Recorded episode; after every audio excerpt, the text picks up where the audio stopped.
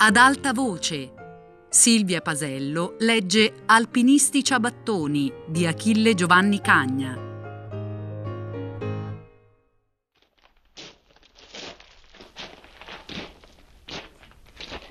Ma intanto un partito bisognava prenderlo. Erano le tre e ancora che indugiassero là dentro, il tramonto li pigliava di sorpresa per la strada. Dopo un picchio e ripicchio di reciproci rinfacci, i coniugi ebbero un buon momento di resipiscenza e si rappacificarono presto, perché in quella landa solitaria, così lontana dai rumori del mondo, i poveretti sentivano un gran bisogno di stringersi l'un l'altro.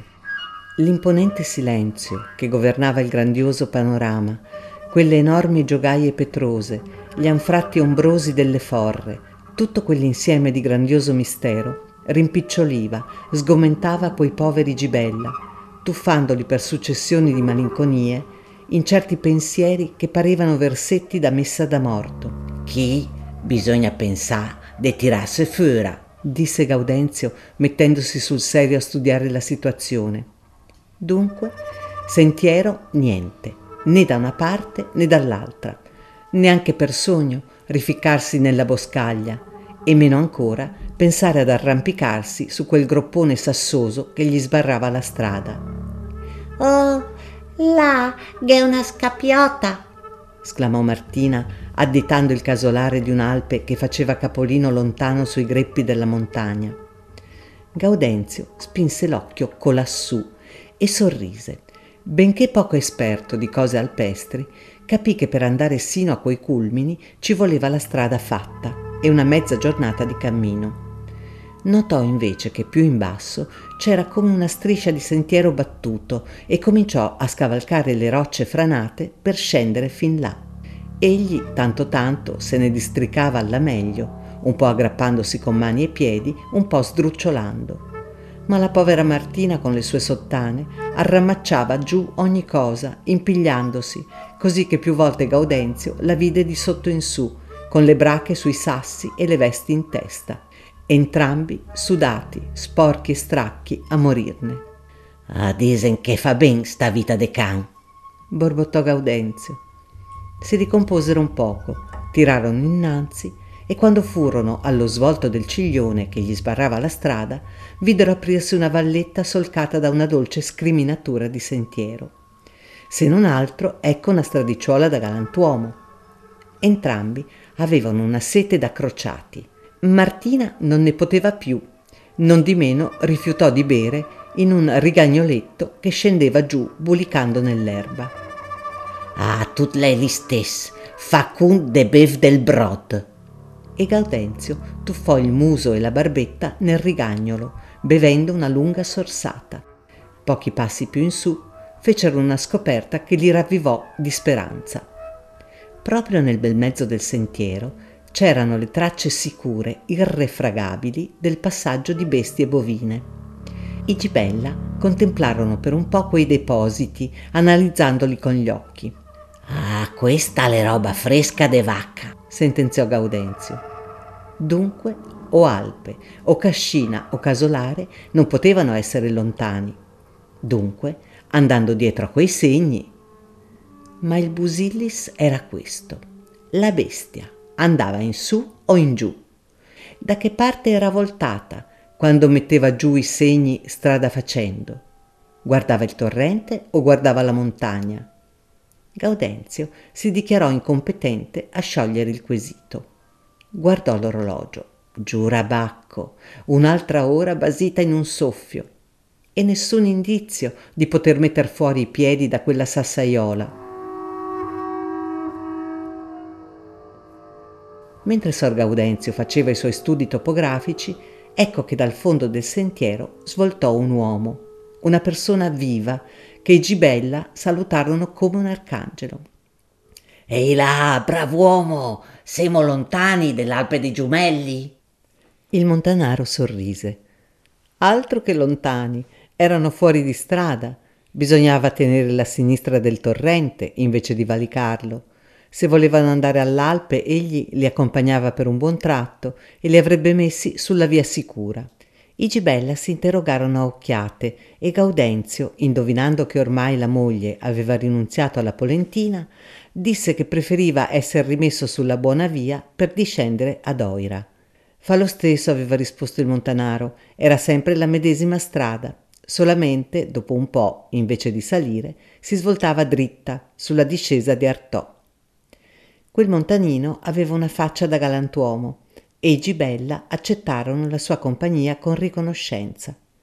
Strada facendo, Gaudenzio si mise in chiacchiere col nuovo camerata e Martina dietro, a badare dove metteva i piedi, perché si scendeva rapidamente in una valletta stretta e fonda come un pozzo.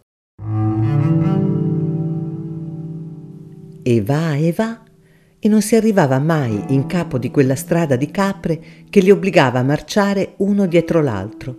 Il montanaro, che precedeva, filava dritto coi suoi garretti sicuri, ma i gibella per tenergli dietro arrembavano e non poco, e quando credettero di essere sul buono, ecco che la guida svoltava, abbandonava il sentiero per internarsi in certe gole petrose che mettevano spavento e mai un'anima viva, non un cane, non uno stambugio durante una sgambettata di quasi un'ora. Gaudenzio, senza saper darsi una ragione, aveva l'idea fissa che la strada buona fosse a destra e quell'altro invece svoltava sempre a sinistra. Eh, bravo uomo, andiamo giusto di qui. E il montanaro, sempre innanzi di alcuni passi, rispondeva con un monosillabo o semplicemente affermando col capo. Strano. Prima colui pareva ben disposto alle chiacchiere ed ecco che adesso aveva perduto la parlantina, non rispondeva neanche più e tirava inesorabilmente innanzi, sempre verso la sinistra, cioè in mezzo a certe gole avvallate e nere come gola di lupo. Ma dove l'è sta benedetta strada? Più in là, rispose la guida senza voltarsi. O fosse vero o fosse immaginazione, fatto sta che Gaudenzio trovò nel tono della risposta una secchezza inquietante e istintivamente si guardò intorno con diffidenza. Adesso erano proprio nel fondo di un burrone stretto che li incassava fra due gigantesche pareti di macigni. A guardare in su per vedere un pezzo di cielo bisognava scavezzarsi il collo. Un paesaggio orrido, una forra da briganti, e Gaudenzio, senza sforzo, ricordò con una lucidità di malaugurio tutte le leggende di assassini perpetrati da malandrini appostati nelle gole delle montagne. Martina da un pezzo era andata più oltre nei sospetti e già spasimava nella paura che quel montanaro volesse tirarli in qualche agguato. Sor Gaudenzio, facendo uno sforzo di sorriso, ruppe l'angoscioso silenzio. Oh, insomma, mi par proprio di che chi eh, se va lontano della nostra strada. La guida si voltò per rassicurarli e i Gibella si barattarono uno sguardo rapido, atterrito. Dio che ceffo aveva colui, che occhio torvo, che aria di manigoldo. E poi che cosa era quel bernoccolo che ponzava sotto la zimarra? Un falcetto o una pistola? Ah, più nessun dubbio, sotto quei cenci di fustagno c'era un malfattore armato fino ai denti. Gaudenzio sudava ghiaccio. Martina si soffermò alquanto con un pretesto dietro un masso e di fretta e furia si tolse gli orecchini, la catena e l'orologio e abborracciò tutto nelle calze. Ah, che batticuore, Dio santo, pareva che li avesse rubati lei. Procedevano silenziosi, riluttanti, guardinghi, con terrore di vittime impotenti a sottrarsi al loro destino. Ogni movimento di quell'uomo confermava gli atroci sospetti. A momenti colui si sarebbe voltato con quella sua faccia da galeotto, con pistola e coltellaccio, li avrebbe presi per la gola ruggendo con voce da Caruso. O la borsa o la vita. Per la borsa pazienza, pensava Gaudenzio gliel'avrebbe data anche subito con le buone, pur di evitare a lui e a Martina lo spavento di un'aggressione. Ma la sua pelle, lasciarla proprio là, in quella gola da lupo. Ah, Gesù Maria, purtroppo, purtroppo non c'era da sperare.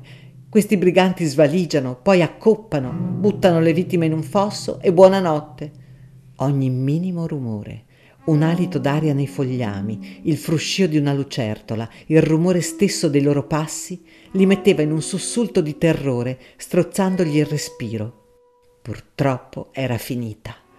Oh, perché mai avevano lasciato il loro bel paesello e la quiete della famiglia?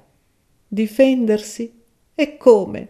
Gaudenzio non ci pensava nemmeno, non aveva più fiato, era nelle mani di Dio. Tornare indietro, fuggire. E dove? Avevano forse ancora le gambe? E poi colui li avrebbe subito ghermiti in due salti, ferendoli sul colpo con quel coltellaccio da macellaio che aveva in saccoccia. Ah, la migliore, la più prudente era quella di pigliarlo con le buone, andargli a versi e non irritarlo. Chissà, forse sarebbe abbastanza cristiano da contentarsi delle duecento lire che Gaudenzio aveva in tasca e dell'orologio. E se quei danari non bastavano, egli avrebbe fatto giuramento di spedirgliene degli altri con vaglia postale appena giunto a casa e avrebbe tenuto la parola da onesto negoziante, convinto che in vita sua non avrebbe mai fatto miglior affare. Tutto, tutto, qualunque patto, qualunque sacrificio, ma quel coltellaccio nelle carni, quella lama gelida nella pancia, misericordia, misericordia.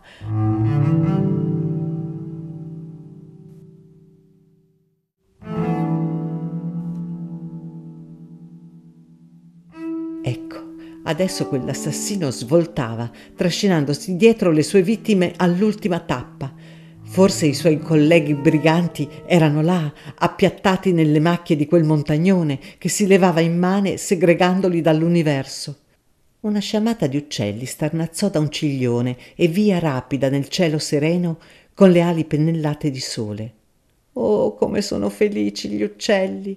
Un fischio lungo, acuto, risuonò nel grembo della montagna e subito dopo un altro sibilo più in su. Ah, è finita! Ci siamo! Martina, pallida, convulsa, stava per cadere in deliquio quando una voce allegra ruppe il silenzio della valle. Ehi Carlino! Sbrighiamoci! Per l'amore di tutti i santi! Gaudenzio riconobbe quella voce ma sì, sì, era lui, eccolo.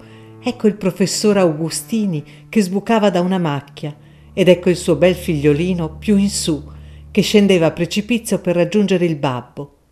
Gaudenzio non ebbe freno alla gioia e protendendo le braccia come naufrago che scorge una vela, urlò. Professore, professore, siamo qui, siamo noi. Oh, sia benedetto. La gioia, l'entusiasmo, la felicità di quei poveri Gibella sono cose indicibili. Ah, certo, valeva la pena di passare per l'ingranaggio di quelle torture di spasimi e di spaventi per arrivare ad un'estasi così sconfinata di consolazione. Eccolo quel benedetto professore, proprio lui, con la sua faccia da evangelista. Martina abbaccinata dalla riconoscenza, vedeva addirittura l'aureola radiosa dei santi intorno a quella testa sudata e manco poco che non cadesse in ginocchioni. Gaudenzio usciva dalla pelle, corse su per l'erta sassosa, lesto come un daino, minacciando di scavezzarsi in uno sdrucciolone, e quando ebbe fra le sue la mano grossa, calda, fraterna del suo liberatore, si sentì dilatare il cuore aggruppato dallo sgomento. Ah, eravamo perduti chi denter. Oh, caro professore, che spaghetto, che paura! Il professore tornava da una delle sue solite gite da camoscio su per le montagne. Figurarsi se i Gibella gli andarono dietro, anche in capo al mondo. Tanto fa non sentivano più né disagio né stanchezza e Gaudenzio, ilare e felice, giurò che adesso si sentiva in vena di camminare anche per tutta la notte. Il montanaro fu lasciato in libertà e il signor Gibella, accomiatandolo, gli diede di gran cuore alcuni spiccioli, tenendo come per guadagnate le duecento lire che aveva in borsa. Per via i Gibella narrarono al professore le ansie paurose del loro viaggio ed ebbero quasi dispiacere quando il professore, incredulo del pericolo, gli assicurò che si erano tanto allarmati senza fondamento, che i loro sospetti su quell'uomo erano errati. Eh, sarà, pensava Gaudenzio. Se l'erano un brigante, la faccia l'era quella d'un po' de bon. Il professore, pratico dei valichi e dei sentieri, si trasse presto da quell'intrico di valli e dopo una camminata di mezz'ora i Gibella ebbero la soddisfazione di scorgere sopra un declivio una casupola che aveva l'apparenza di essere abitata. È la casa della Ianna, disse il professore, quella vecchierella che portò ieri i funghi all'oste. Oh, che sarà dell'acqua de bev? chiese Martina. Altro che, rispose il professore e chiamò forte. Ianna! Ianna!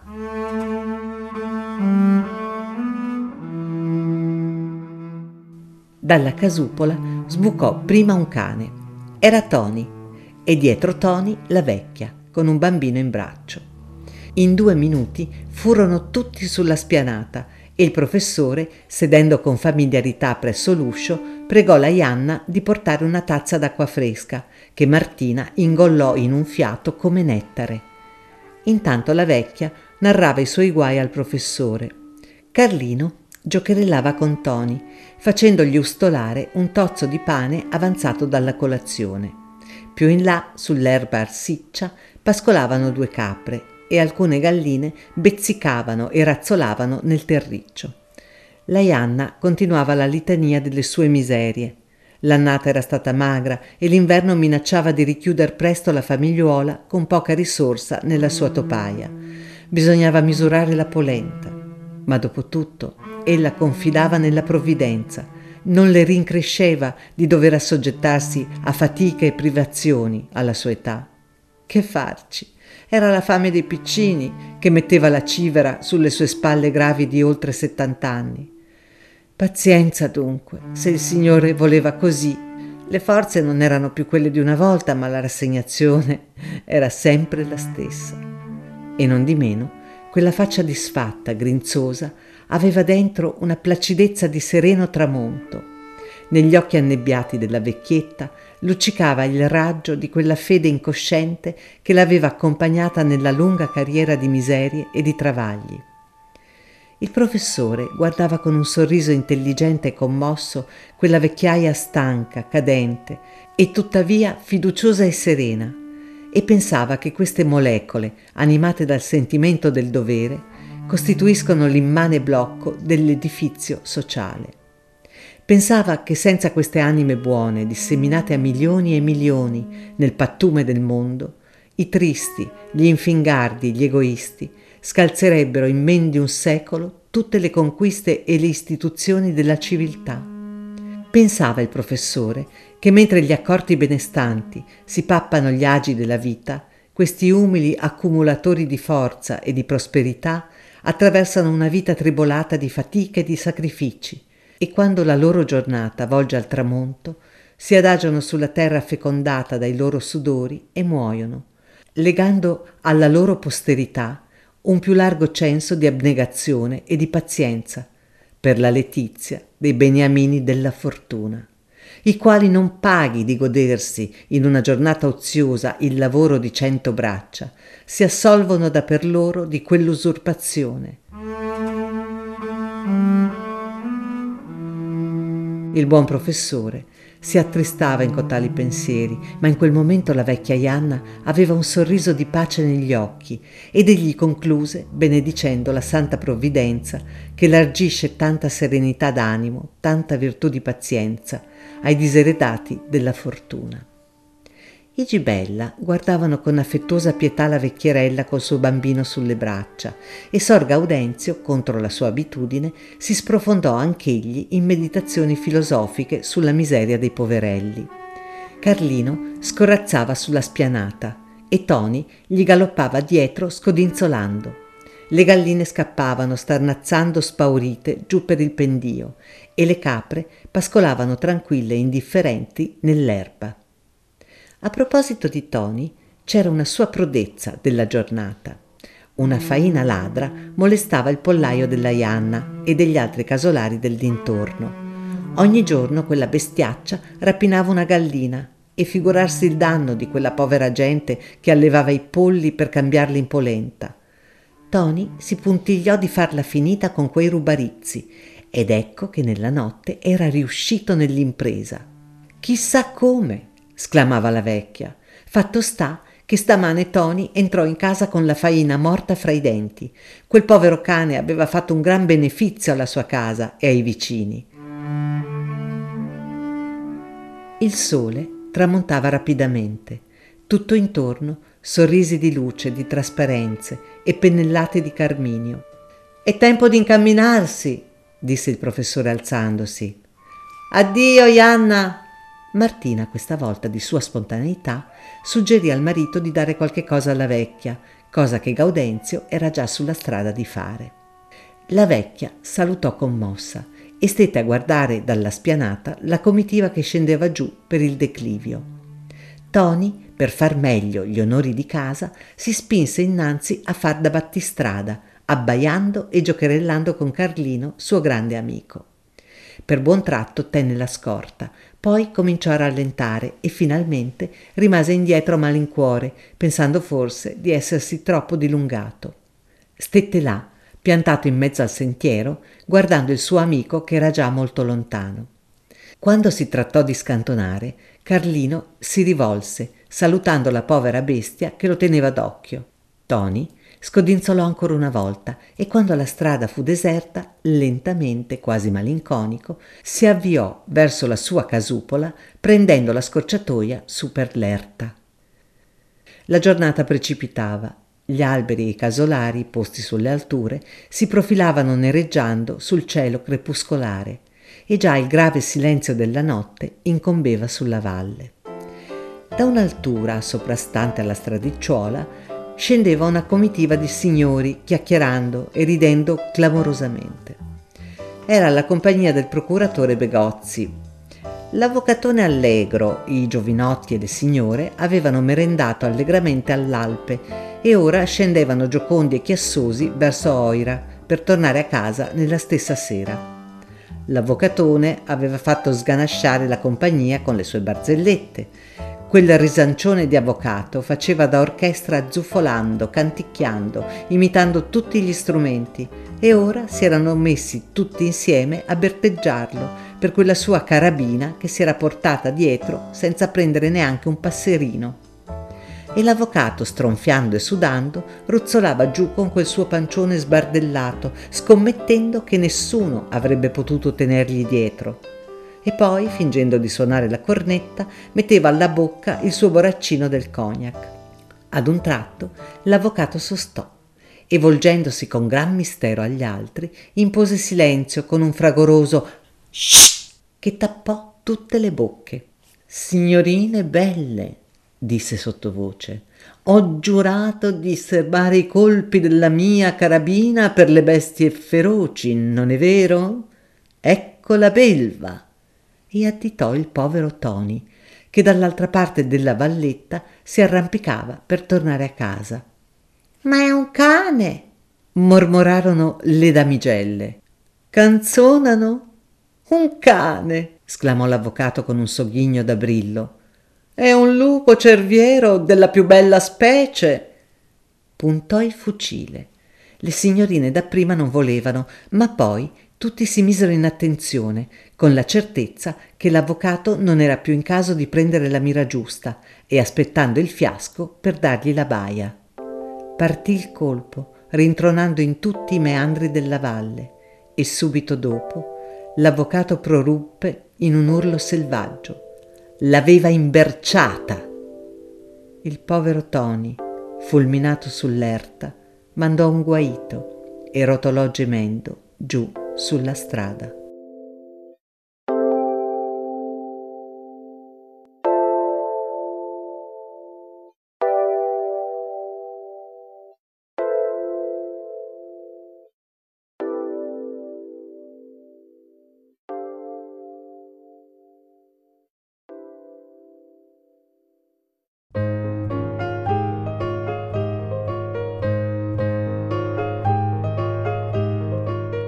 Silvia Pasello ha letto Alpinisti ciabattoni di Achille Giovanni Cagna, con musiche di Are Stavolazzi. a cura di Fabiana Carobolante, Jacopo De Bertoldi, Lorenzo Pavolini e Chiara Valerio. Tutte le puntate su Rai Play Radio. Ad alta voce è un programma Rai Radio 3.